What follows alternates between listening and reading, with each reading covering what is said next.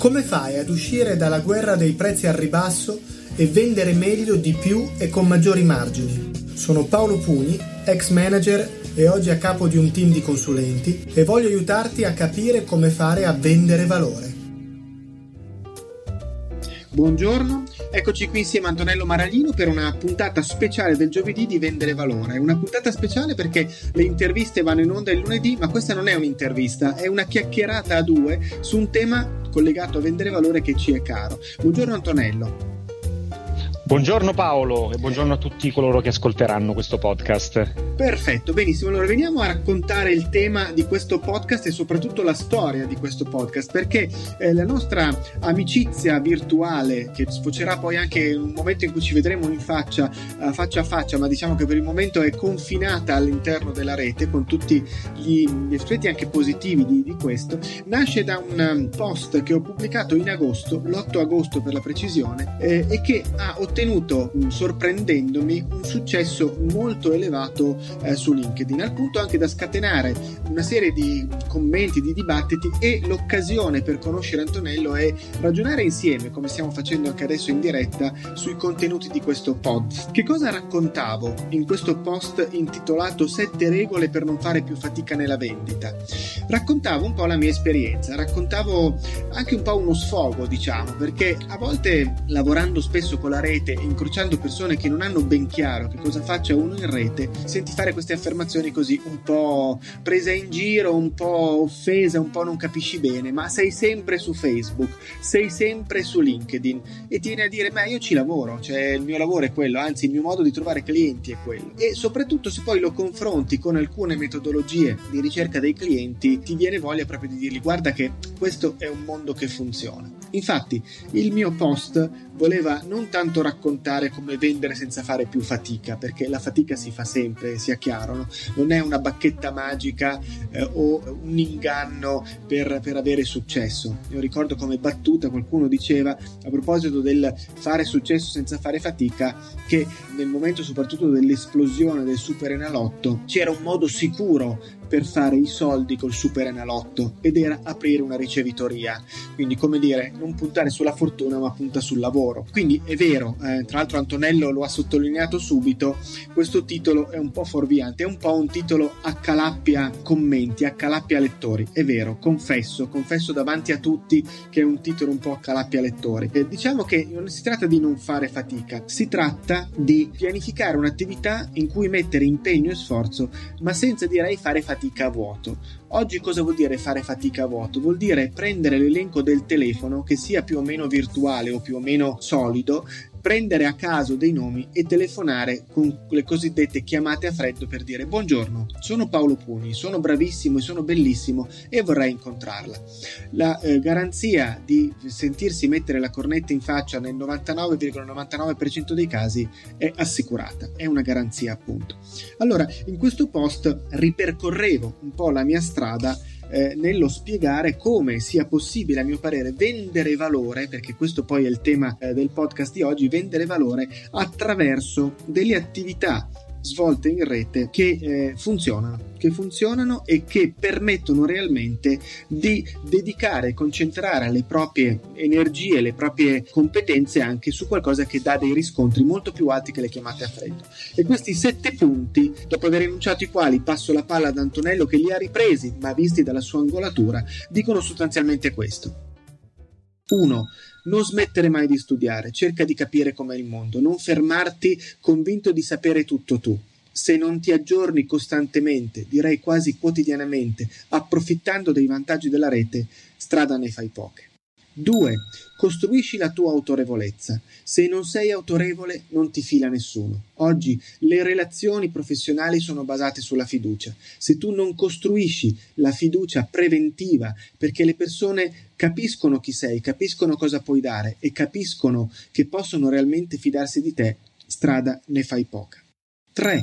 Lavora su tutti i canali, non pensare che ci sia solo un canale virtuale, solo un canale reale, ma anche nel canale virtuale ce ne sono tantissimi. Io ho trovato clienti su Facebook, ho trovato clienti su LinkedIn, ho trovato clienti attraverso i miei video, ho trovato clienti per i lavori fatti in passato, ho trovato clienti perché aiuto in qualche modo le persone che mi chiedono un primo aiuto. Poi le attività pro bono decido di farle io secondo quelli che sono i miei criteri, ma un aiuto iniziale non si nega mai. 4. Sii pronto a condividere. Non avere paura di dare fuori delle tue competenze, delle tue conoscenze, di metterle sul tappeto perché altri possono sfruttarle. Perché se tieni tutto segreto, tutto chiuso in te, alla fine nessuno saprà che sei bravo e soprattutto sapranno tutti che sei un po' avido, un po' gretto nella tua condividere quello che sai. 5. Mettici la faccia. Non avere paura ad esporti. Oggi bisogna metterci la faccia. Nonostante siamo nell'epoca virtuale, nell'epoca della tecnologia, nell'epoca eh, della massima espressione apparentemente neutra, i clienti, le persone vogliono vederti in faccia, vogliono sapere con chi stanno parlando e vogliono vedere se hai il coraggio di metterti in gioco completamente. 6. Lavora con correttezza. L'etica non dovrebbe essere al sesto punto, dovrebbe essere il punto fondante, il punto zero, ma è fondamentale. Se non sai essere corretto, lascia perdere. 7. Comunica, scrivi, posta, fotografati, sii presente sui social media, ma se tu ritieni di tenere chiuso il tuo mondo, non andrai da nessuna parte.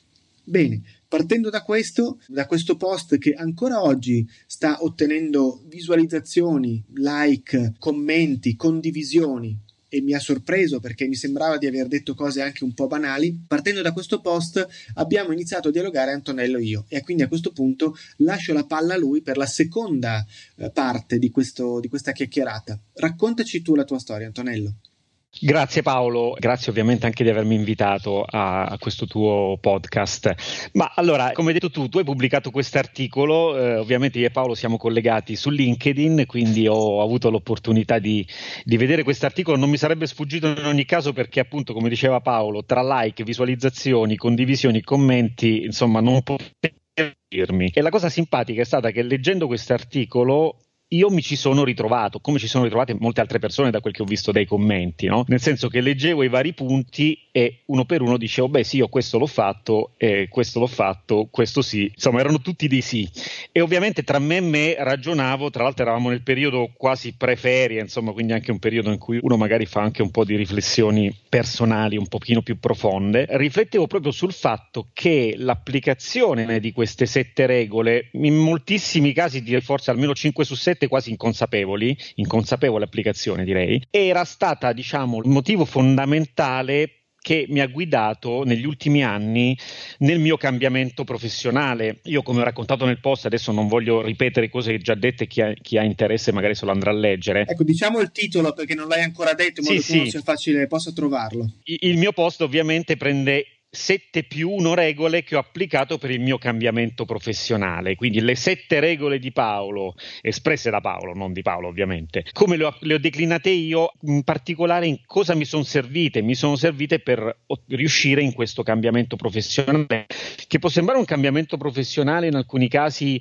eh, scontato, nella realtà non lo è e solo probabilmente chi ha detto ai lavori può rendersi conto di questo. Io ero un manager, un dirigente di una multinazionale dell'ICT, l'ho fatto, ho fatto questo mestiere per moltissimi anni, adesso faccio il formatore e il consulente sui temi del digital marketing, del personal branding, di LinkedIn, eccetera, che sono due tematiche che possono sembrare correlate, no? si parla di innovazione, si parla di in qualche modo di web, ma eh, nella realtà pratica del lavoro quotidiano sono completamente diverse. Cioè io posso dire oggi di fare un altro mestiere, non ho aperto un ristorante come fa qualcuno che magari esce dopo tanti anni eh, di azienda, mi occupo sempre appunto del mondo eh, digitale digitale, ma con delle sfumature completamente diverse. Ma non voglio diciamo, adesso catturare l'attenzione su questo tema che è, diciamo, eh, rischia di portarci fuori argomento. Semplicemente le sette regole sono proprio quelle regole che alla fine hanno prodotto questo cambiamento, che in generale appunto posso ritenere alla fine, dopo tre anni, non essere stato un cambiamento semplice, ma soprattutto sarebbe stato un cambiamento impossibile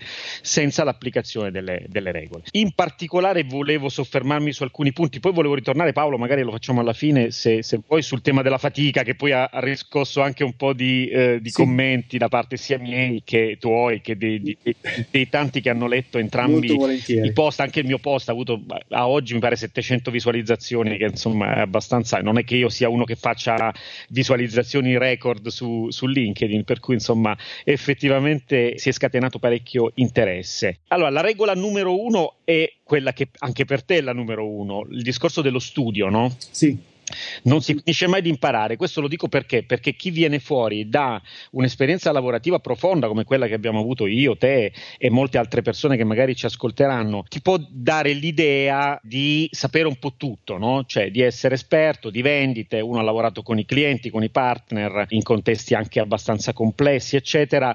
Eh, l'idea è che uno sappia già tutto, no? abbia già tutte le cartucce per poter, eh, diciamo, riniziare un qualunque tipo di attività correlata alla vendita, al marketing e così via. Nella realtà per questo cambiamento le competenze eh, sono completamente diverse e tra l'altro un certo tipo di competenze nell'ambito vendita e marketing eh, evolvono talmente velocemente che l'aggiornamento diventa fondamentale. In particolar modo c'è un elemento che per me è stato chiave, no? l'elemento di approfondire i termini del marketing digitale andando a studiare gli esperti sia italiani che internazionali eccetera capire che certe sfumature dei messaggi che venivano date nel mondo del digital marketing, della lead generation, lead nurturing, tutti questi temi di cui oggi si parla tantissimo, ma tre anni fa non è che se ne parlasse così tanto, obiettivamente, potevano essere declinate proprio negli scenari business to business che erano quelli a cui ero abituato. No? Spesso si parla di digital marketing e si pensa alla pubblicità di prodotti, quindi a contesti legati ai prodotti fisici e beni fisici, magari quasi sempre in contesti business to consumer, ma a mio parere, almeno questa era quella lampadina che mi si è accesa studiando appunto e approfondendo certi temi facendo matching con quelle che erano le mie competenze storiche, eh, la grande differenza in questo campo lo si può fare se si ragiona nel business to business e se si ragiona anche magari non solo nella vendita di prodotti ma anche nella vendita di servizi. Quindi certe logiche del marketing di contenuto, del lead nurturing, del vendere valore, del comunicare con il cliente magari attraverso dei processi, dei funnel, come si dice sempre più spesso oggi, no? dei funnel di vendita nelle quali eh, ci si avvicina sempre di più all'esigenza del potenziale cliente, sono temi da business to business, anzi sono temi che magari in altre modalità chi ha lavorato nel business to business come sottoscritto ha già applicato nel tempo. No? Non puoi pensare di vendere a un grande cliente un prodotto o un servizio incontrandolo una volta o bussandogli alla porta, devi costruire evidentemente un rapporto e questo ovviamente eh, oggi può essere costruito attraverso il, il mondo del digitale. Sugli altri temi magari sono più veloce, il tevolezza è un tema è un tema fondamentale. Direi mettere insieme autorevolezza e condivisione, no? quella necessità di essere visibile e di condividere eh, proprio, i propri valori, di, di, non aver paura di condividere, perché spesso il grande impedimento che, che c'è no? è quello di non sentirsi all'altezza di, tra virgolette, vergognarsi di comunicare. No? E questo è invece fondamentale per, eh, intanto per quel processo appunto di eh, condivisione di valore che è alla base di tutto questo ragionamento e poi appunto per migliorare la propria autorevolezza, per metterci la faccia, per essere riconoscibile. D'accordo. Paolo lo dice nel suo post, eh, oggi sempre di più vendono le persone, non le aziende. In realtà se ci pensiamo è sempre stato così, no? anche in contesti commerciali. Spesso si dice Paolo, no? si, dice, si diceva, si dice tuttora, no? quel commerciale è bravo, sa vendere e venderebbe anche la madre, no? il, che, il, che, è una terminologia che non mi sta particolarmente simpatica, però è un modo di dire che si dice da, da sempre ed è, ed è, un modo per dire che in realtà è, è, il commerciale che vende, non è l'azienda. Per carità, l'azienda deve avere un ottimo prodotto, un ottimo servizio, però poi alla fine è la persona che fa la sì. differenza. Anche questo ovviamente nel mondo del, del digitale eh, diventa, diventa importante. E poi il discorso della condivisione, tu l'hai citato anche poco fa, È un elemento fondamentale, anche questo è un qualcosa da, difficile da far entrare nella testa degli imprenditori, soprattutto dei piccoli e medi imprenditori eh, italiani, e a me mi capita di incontrarne eh, spessissimo nelle mie aule eh, di, di, formazione, eh, c'è quello che appunto eh, c'è sempre il timore no, di svelare dei segreti o che qualche competitor possa rubarti qualche sì, idea sì. o qualche iniziativa, eccetera. Ovviamente questo rischio c'è, ci mancherebbe, ma non è certo chiudendosi a riccio che si ottengono evidentemente dei, dei risultati. Sì se mi permetti di fare una piccola chiosa a questo punto, perché proprio mi stai tirando fuori qualcosa che ho qui. No, io ricordo che ancora 30 anni fa lavoravo in azienda, forse un po' meno, diciamo 25 anni fa lavoravo in azienda e avevo proposto al, al mio direttore, eh, lavoravo nel marketing, al direttore della divisione, di fare una serie di pubblicità, di promozioni all'epoca sulle riviste tecniche, lavoravo in un'azienda tecnica, in cui i, i nostri clienti eh, mostravano, spiegavano, erano come dire delle referenze dicendo da quando uso i loro prodotti tutti ottengo questi risultati. E lui me le bocciò con sdegno dicendo ma così noi riveliamo ai nostri concorrenti dove siamo. E dentro questa affermazione che tu anche adesso hai citato trovo una serie di errori infinito. Primo, se io ho paura che un concorrente scopra dove io vendo perché in questo modo mi porta via il cliente, vuol dire che quel cliente non ce l'ho, non è mio, non, non, non gli so dare le soluzioni giuste, lo tengo soltanto perché ci ho tirato intorno un muro che lo difendo. Eh, oltretutto do anche un po' dell'imbecille a questo cliente che non cerca dei sostituti, che non cerca delle alternative. Sto dicendo che la concorrenza è incapace di capire dove sto vendendo e quali sono i miei vantaggi, ma soprattutto sto dicendo che io sono incapace di vendere dei vantaggi non so cosa ne pensi. Ma assolutamente Paolo, cioè, io ti, ti, posso fare il mio esempio personale che secondo me è anche, anche, estremamente semplice e lineare. Ho iniziato a fare formazione collaborando con delle business school con cui avevo dei, dei rapporti, tra l'altro era nata questa idea di, di, creare un primo corso di formazione su digital marketing che indirizzasse un'esigenza che in quel momento era sentita sul mercato. No? La formazione sul digital marketing è dicotomica, o è formazione tecnica rivolta agli operativi o è formazione iper strategica dove si parla normalmente della campagna di Barack Obama, no? questo è il classico esempio che viene portato in tutti sì, i corsi, sì. e mancava, adesso non dico di essere stato l'unico per carità, però insomma mh, sicuramente c'era l'esigenza di un percorso formativo che fosse un po' una via di mezzo, no? cioè che fosse da un lato di, a- di alto livello perché rivolta a imprenditori e manager, ma contemporaneamente fosse concreta, pratica, no? cioè certo, permettesse certo. Di, all- all'imprenditore, soprattutto quando è un piccolo medio imprenditore, vuol toccare con mano, non vuol sentirsi raccontare troppe storie americane o roba del genere. Quindi nasce questa, questa, idea, io mi metto a fare queste attività di formazione, le cose sono andate direi abbastanza bene, poi si sono sviluppate su vari altri fronti, ma la cosa fondamentale è oh, se fai il formatore in un'aula in cui racconti, ripeto, non solo strategiche ma anche cose operative, eh, tendenzialmente stai trasferendo tutto il tuo know-how a chi viene in aula. D'altro canto la formazione è questa, ci mancherebbe, no? Certo. Ecco, che cosa succede? Succede che spesso e volentieri chi poi partecipa ai miei corsi di formazione mi chiede delle consulenze quindi no, sembrerebbe un controsenso, no? Dice ho seguito la formazione con te, da questo momento in poi divento autonomo. È vero, le aziende diventano autonome dal punto di vista di certi aspetti strategici, operativi, dal punto di vista delle competenze che capiscono che devono acquisire sul mercato o meno, ma poi magari decidono di chiamare proprio quel formatore che magari li ha soddisfatti come consulente. Ecco, quindi a dimostrazione del fatto che condividere, raccontare, dare tutto quello che si ha a livello di, di valore di competenza ai propri interlocutori non ti preclude poi di non poter appunto sviluppare ulteriori attività con gli stessi interlocutori. Sì. E questo non vale solo per i consulenti, ma vale anche per chi vende prodotti, no? perché altrimenti sembra confinato lì. Tu l'hai detto, ma lo voglio evidenziare. Perché fondamentalmente vendiamo soluzioni. Quando tu dici che c'è la persona, è una persona che è capace di tirare fuori dal bagaglio dei prodotti della propria azienda le soluzioni, e quindi vale anche per le aziende. Guarda Paolo, il grande sforzo, l'ho, l'ho, accennato prima, però forse non l'ho detto in modo così dettagliato, il grande sforzo è sdoganare quel concetto di infomarketing, per chi sa che cosa, di cosa parliamo, no? da una logica da, da, consulente, da formatore, quale io sono in questo momento, eh, e portarlo a una logica invece eh, di azienda. No? Perché il cosiddetto meccanismo di nurturing, no? nutrire le lead, quindi diciamo informare, coccolare i potenziali clienti, passa attraverso lo stesso modello di business. Quindi non è un modello solo per i freelance, non è un modello solo per i consulenti, è un modello che sicuramente è nato in quel contesto lì, perché in quel contesto lì diventa fondamentale, ma che deve essere declinato all'interno delle, eh, delle aziende. E qui se vuoi vengo al problema della fatica, senza adesso andare a perdere troppo tempo su altre cose che hai già detto tu e che, sui quali io non, non aggiungerei altro. No?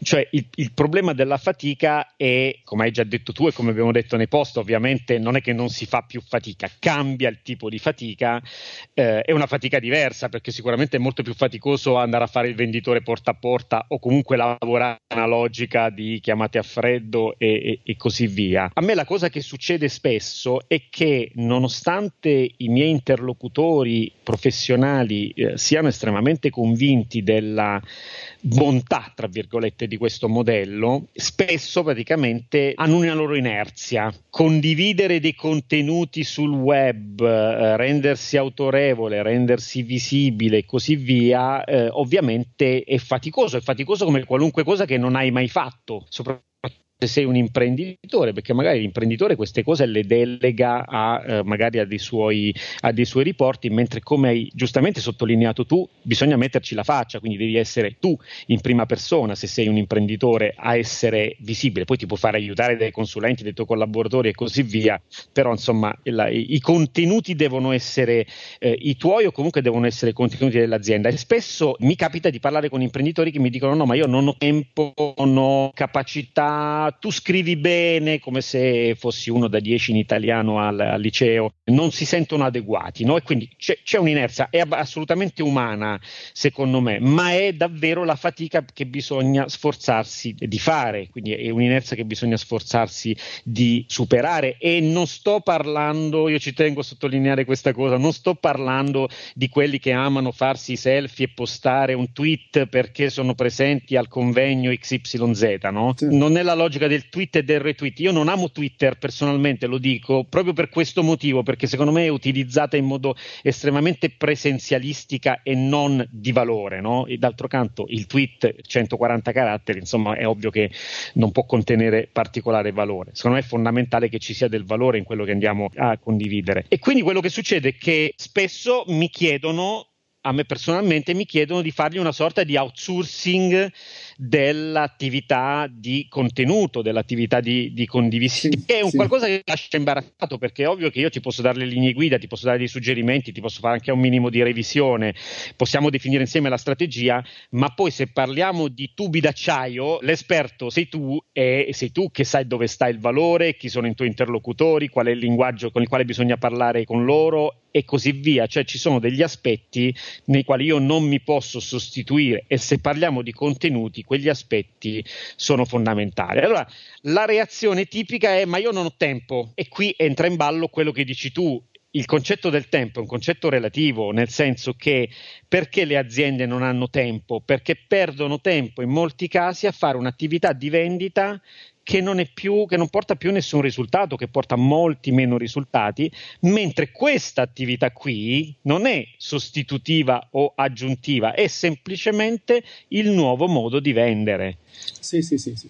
Certo, comporta tempo, la fatica, intendo dire, comporta tempo, non è che lo fai e settimana prossima hai 18 contratti. C'è un transitorio. Perché a volte la reazione che vedi è questo, vedi non funziona, uh, non funziona perché tu stai considerando un orizzonte temporale troppo basso, troppo ridotto, ma non è che se telefoni a freddo funziona subito ha voglia, no? Come dici tu. Bravo, bravo. Come in tutti i cambiamenti c'è un transitorio, bisogna essere bravi e qui, ripeto, poi alla fine, insomma, se siamo uomini d'azienda, sia noi che gli imprenditori con cui parliamo, insomma, dovremmo essere in grado di gestire qualunque tipo di transitorio.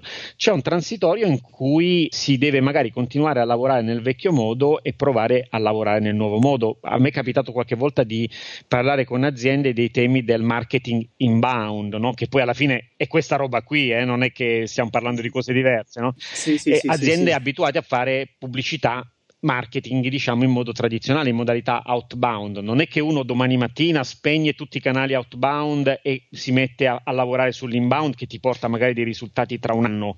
Eh, semplicemente devi lavorare eh, su entrambi i filoni, possibilmente tra l'altro sfruttando gli uni gli altri, perché ci sono dei contenuti nelle attività outbound che possono essere sfruttati nell'inbound certo, certo. e viceversa, e dopodiché eventualmente si può anche decidere di fare un, un cambiamento dopo qualche sì, mese. È un po' un'attività da, da disc jockey che fa scivolare via una musica e ne fa comparire un'altra giocando proprio sulla mescolanza dei suoni, in qualche modo, no? Quindi finisce la vecchia canzone, comincia la nuova, nel frattempo le due si mescolano e si sostengono e poi dopo canti quella nuova, c'è quella nuova da ballare, insomma un po', un po questo è il meccanismo. Esatto, esatto.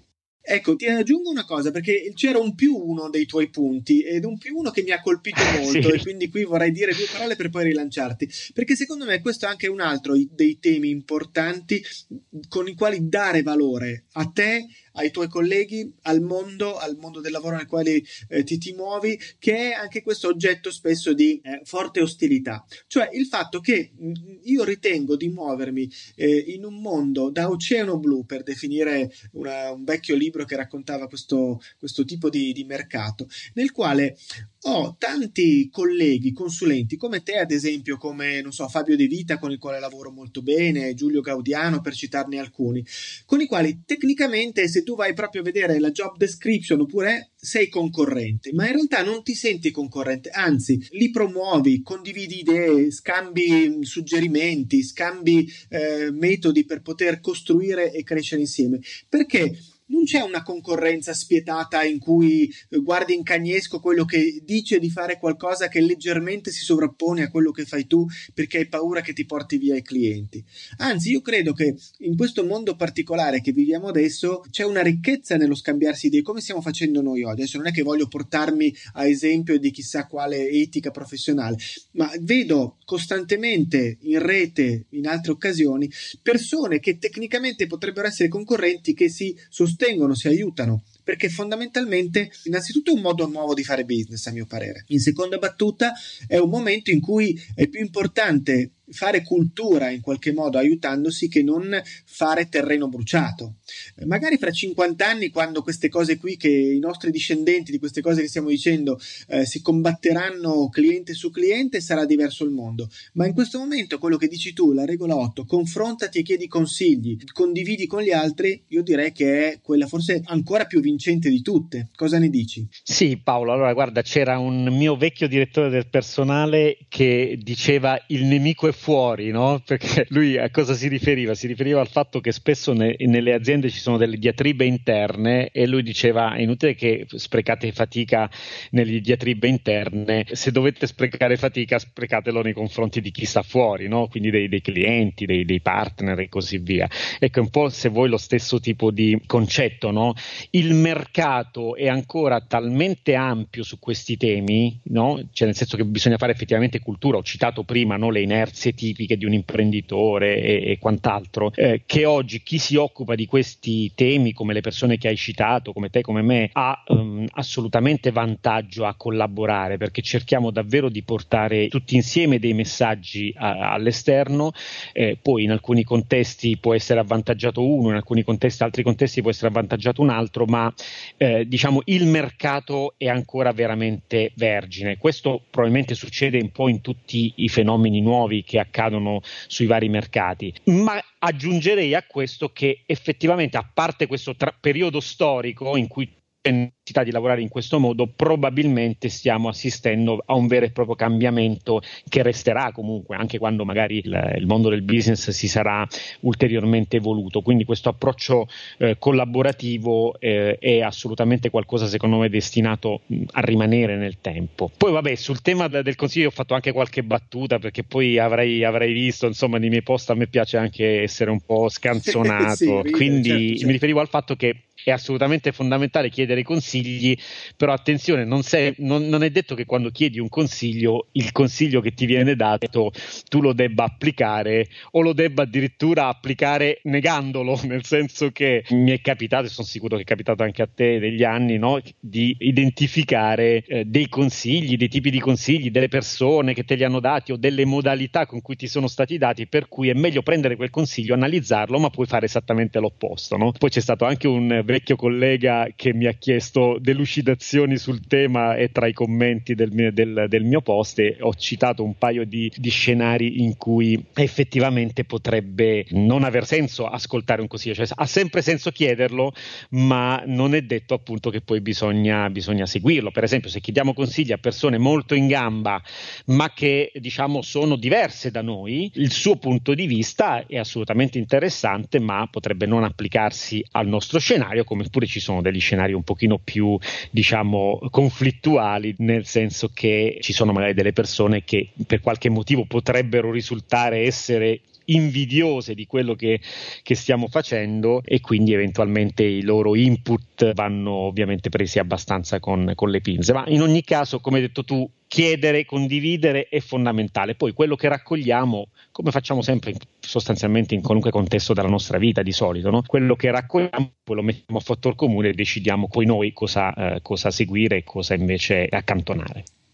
Ecco, allora tiro le fila un po' di quello che abbiamo detto, poi ti chiedo un ultimo pensiero per salutare i nostri ascoltatori, proprio perché questa bellissima chiacchierata, ti ringrazio Antonello perché sono molto arricchito da questo discorso con te, mi ha fatto veramente piacere, sta dentro un cappello che si chiama vendere valore. Allora io credo che il valore che abbiamo venduto oggi, le, le, i suggerimenti, le idee che abbiamo proposto oggi sono di questo genere. Considerate il cambiamento come un momento per voi crescere e far crescere i vostri clienti. Considerate l'idea di condividere condividere informazioni come elemento per crescere la vostra reputazione e far crescere i vostri clienti.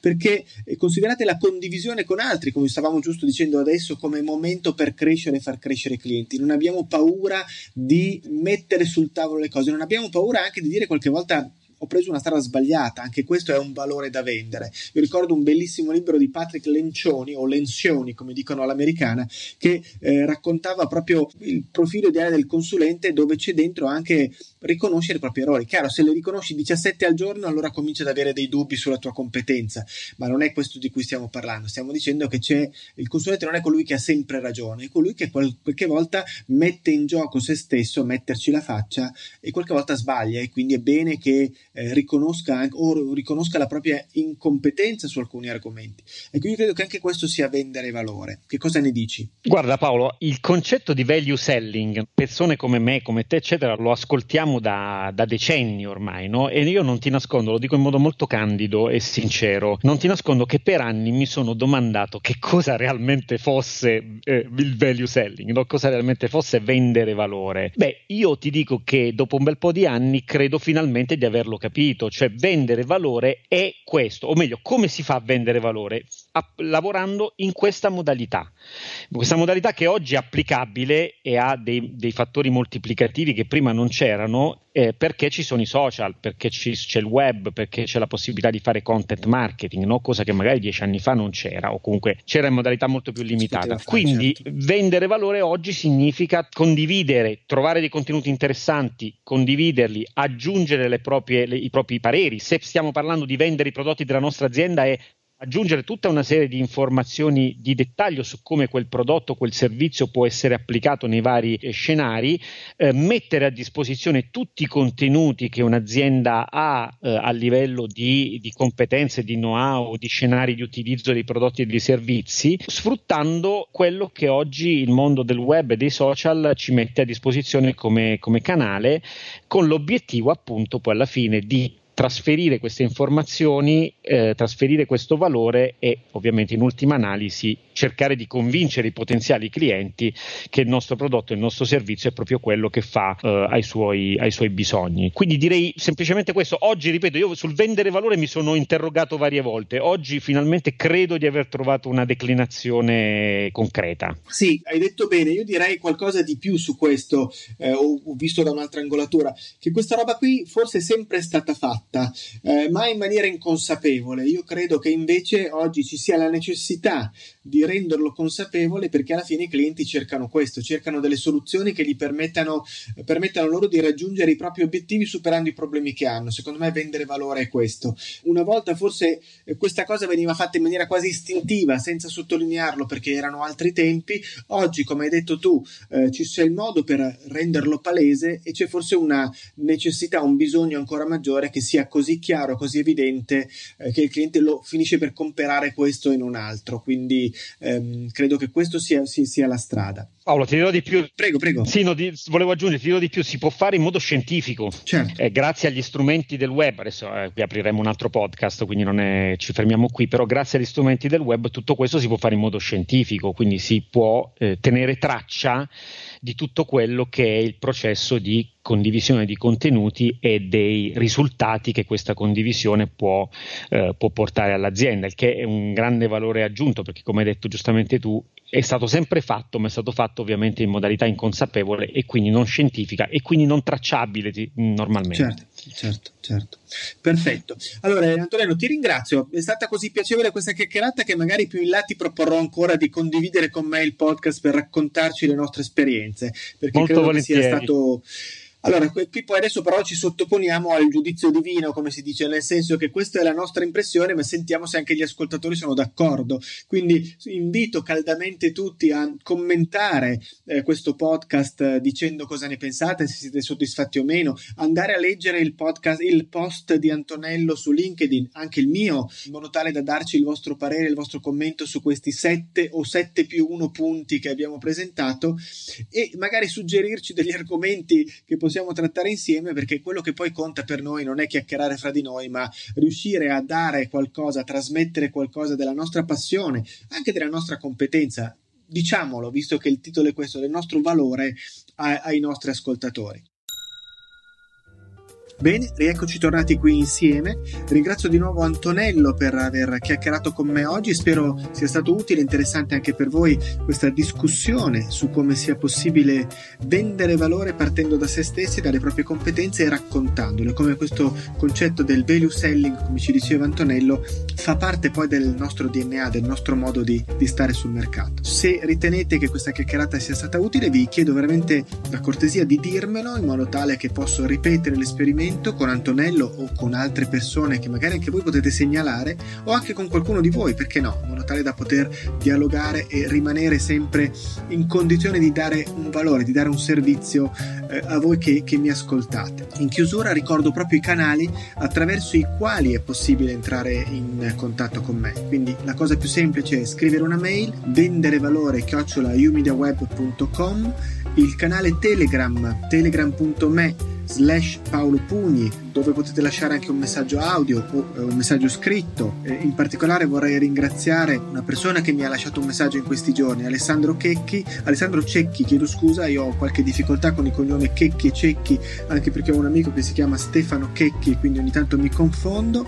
Alessandro, scusami, mi ha lasciato un messaggio scrivendomi che il podcast lo hanno aiutato a chiudere il cerchio della headline del suo profilo LinkedIn e che diventa produco giorno per giorno risultati misurabili tutti i giorni quindi lo ringrazio per aver lasciato un messaggio sul mio canale, invito altri a fare altrettanto. Altre modalità le, con le quali rimanere in contatto ovviamente sono le pagine di Spreaker e di iTunes dove viene pubblicato il podcast, dove potete lasciare una valutazione e un commento e potete da ultimo seguire la pagina LinkedIn Vendere Valore o il canale Telegram Vendere Valore, quindi telegram.me slash vendere valore, non eh, slash Paolo Puni dove potete lasciare lasciare messaggi, ma vendere valore, canali sui quali non soltanto pubblico le puntate nel momento della loro pubblicazione, della loro presentazione, per cui eh, avete direttamente sul eh, vostro device la puntata, ma anche informazioni, notizie, approfondimenti che ritengo utili. In questo caso pubblicherò il link ai due post dei quali abbiamo parlato in questo podcast io e Antonello. Bene, vi saluto, vi rimando alla puntata di lunedì, un'intervista questa volta per scoprire da un nuovo interlocutore come è stato in grado lui con la sua azienda, con la sua soluzione, di vendere valore ai propri clienti e capire che cosa possiamo imparare. Vi ringrazio ancora per la vostra partecipazione e per essere arrivati fino a qui. Un saluto quindi da Paolo Pugni e da Vendere Valore. Come fai ad uscire dalla guerra dei prezzi al ribasso e vendere meglio di più e con maggiori margini? Sono Paolo Pugni, ex manager e oggi a capo di un team di consulenti e voglio aiutarti a capire come fare a vendere valore.